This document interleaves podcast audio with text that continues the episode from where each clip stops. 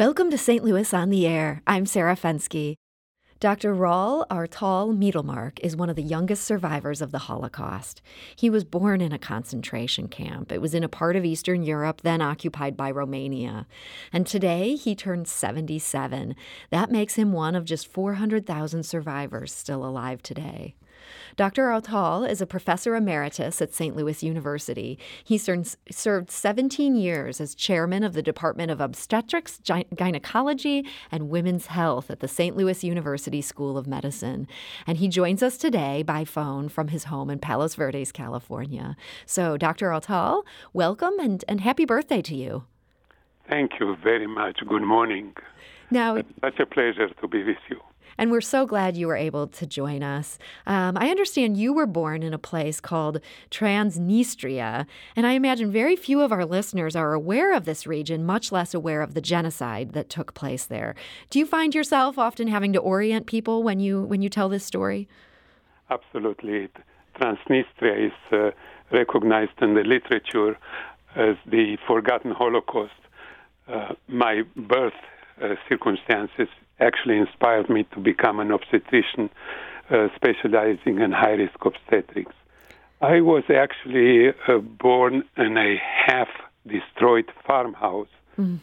in, the, in the Nazi slave labor concentration camp named Berchat, Transnistria, in the uh, Vinnytsia region in western Ukraine, not far from Hitler's East Front werewolf bunker and the slaves uh, in the camp, including my parents, worked on Durchstrasse, which means freeway in German, Freeway D, one of the first freeways in the world. It was uh, supposed to link Germany to the rich Russian Ural. Hmm. You said that that experience, the experience of your birth, um, later played into your uh, decision to become an OBGYN. How so? Well, actually, it was a very difficult breech delivery. Mm. I came into the world with my feet first. Luckily, there was a physician in the camp. His name was Dr. Menschel, who knew how to do, and uh, he saved my mother's and my life. Uh, he was also a prisoner in the camp, this physician? There were five prisoners in the camp. And he was one of the physicians in the camp uh, for my entire time in the camp, uh, I was hidden with a small pillow over my head mm. to muffle my voice. I was told that I was never a crybaby. I cried. Yeah, I, I, imagine that that sort of beginning to life could uh, could really change the way a child interacts with the world. I mean, it must have just been so terrifying for your parents. Uh, how were they able to get out of this camp ultimately? Well, uh, actually, of the uh, 25,000 people that were in that camp, only 5,000 survived, and I'm one among them, among the 5,000. Wow. But uh, uh, uh, the, the reason I survived is that the guards in the camp uh, were reluctant to enter the structure because of diseases that, that were epidemic in the camp, like typhus, typhoid, and other diseases. Hmm.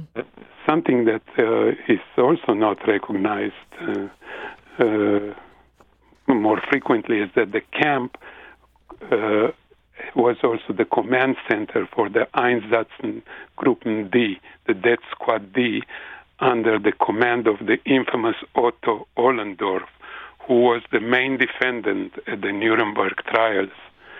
He was personally respond- responsible for the murder of 90,000 people.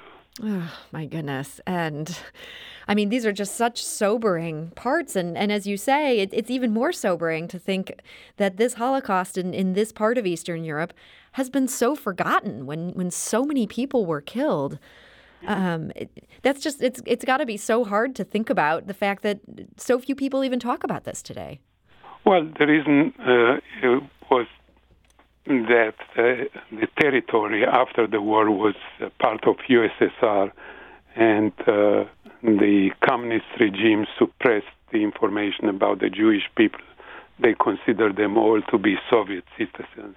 Hmm. However, estimates that one and a half million Jewish uh, children were massacred by the Nazis during uh, World War II, uh, and babies, and only about five percent of them survived, and I'm among the lucky ones.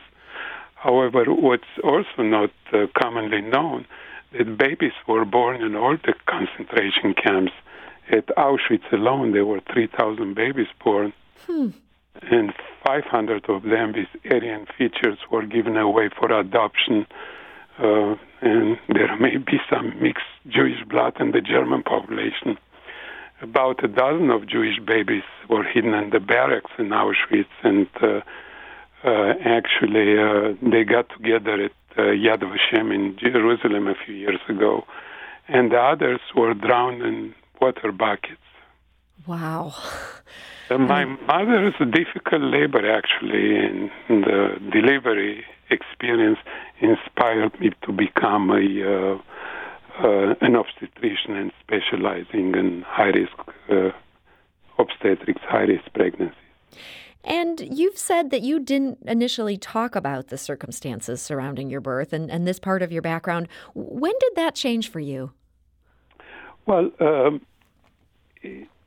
I I wanted to focus on on uh, on taking care of uh, patients mm-hmm. and uh, also my research uh, Uh, and uh, uh with time I also got interested in medical ethics and the lessons that were uh, learned from World War II because between 1933 and 1945 more than 38,000 physicians joined the Nazi Party and played a leading role in the Holocaust. Uh, they played a crucial role in the selection process of, for racial cleansing, sending to the gas chamber an estimated 1.1 to 1.5 million people at Auschwitz alone.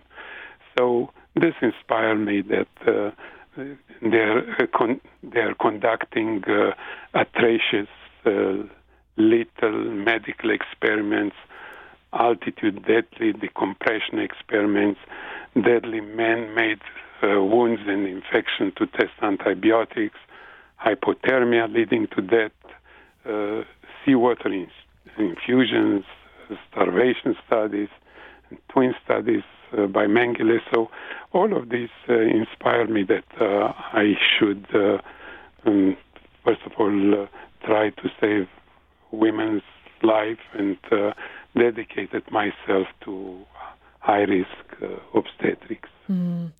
We're talking to Dr. Raul Artal Mittelmark. Um, today is his 77th birthday. Um, he was born in a concentration camp and, and today is one of the youngest um, Holocaust survivors who's still alive.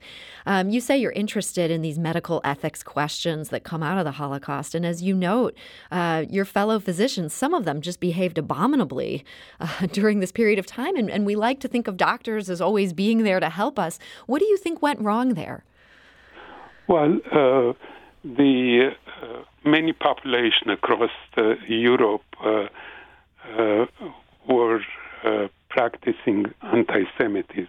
Mm-hmm. Practicing is the word, and it was embedded for generations in in that in, in the European society, and unfortunately, the, it's it's there again all over the world, and sadly enough, also in our own country and on some of the uh, uh, university campuses.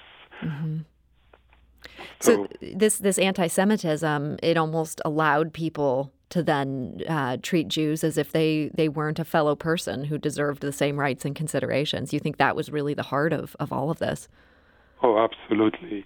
Uh, Jews were always uh, considered uh, uh, having uh, bad diseases, uh, genetically inherited bad diseases. And uh, the irony is that the genetic studies of today indicate that actually the Jewish people in Europe uh, had uh, lessened frequency of genetic disorders than other populations in hmm. Europe. There is some irony there. Uh, but do you see any parallels uh, to the current time where we see people talking about immigrants in general as, as being um, filled with disease or, or maybe um, people alleging that they bring disease to this country? Absolutely. I, I feel for them. Uh, I think public health uh, has to be taken into consideration, but not by exclusion of these people, rather by taking care of them in their there are ways to screen for diseases and t- take care of uh, trying and heal them and allow them to come in uh, and save them from atrocities that occur elsewhere in the world. Mm-hmm. For your fellow physicians, um, what do you think it's important for them to keep in mind to make sure that they never again become accessories to the sort of, of awful things that some of them did during the Holocaust? Well, uh, I would like actually to quote Elie Wiesel, whom I had the privilege and honor to know. Actually, he was uh, mm. a speaker at uh, St. Louis University a few years ago. And I would use his words that for the survivor who chooses to testify, it is clear his duty to bear witness for the dead and for the living, to forget the dead would be akin of killing them a second time. Hmm. So, for us to remember this and, and to talk about this, you feel like that's an important um, uh, way to prevent this? Absolutely. What do you see as, as uh, one of the medical ethics lessons learned from the Holocaust that we could consider today um, during this time that we're in, this, this awful pandemic? Well, one fact that is uh, not commonly known that uh, at the Nuremberg trials of the uh, infamous physicians, at the end of the trial, the judges mandated that no procedure should be ever conducted or uh, uh, given to a, a, patient without a patient's consent. Hmm. Actually, it was the uh, judges at the Nuremberg trials that initiated the informed consent that we use to this day. Hmm. Not too many know this, including physicians. that makes me feel better because I did not know that. And I was thinking, how did I not know that? So, this issue of informed consent, you feel like this is really paramount to, to safeguarding our rights here. Absolutely. Well, that's an important thing I think we can all keep in mind. And and Dr. Artal, we've talked about such serious things today, and yet I know today is also your birthday. Is there anything you're planning to do to celebrate, uh, even during this time when we're not really allowed to do very much uh, in terms of leaving our homes? Yes, we're all secluded, and uh, uh actually. Uh, uh, all my children grandchildren called me this morning and I'm here with my wife, uh, Michal, who was also a professor at St. Louis University. And uh, we, all my thoughts with uh, you and everybody else in the country, wishing you to stay safe and remain safe. Well, I thank you so much for that. And I also thank you for being willing to spend some time on your birthday today, um, just sharing some of the things. I think there's so many lessons that we can all take from, from what you experienced in your life. And I appreciate so much you sharing that with us today. Thank you very much. And uh, I would also like uh, to again uh, thank my uh, faculty and staff at uh, St. Louis University who are by far the, the best, most dedicated professionals and uh, hardworking uh, people. So thank you very much. That is wonderful to hear, and I hope so much that they're listening today. So uh, that was Dr. Raul Artal uh, Mittelmark, and he joined us today from his home in Palos Verdes, California, after years at St. Louis University. This is St. Louis on the Air on St. Louis Public Radio, 90.7 KWMU.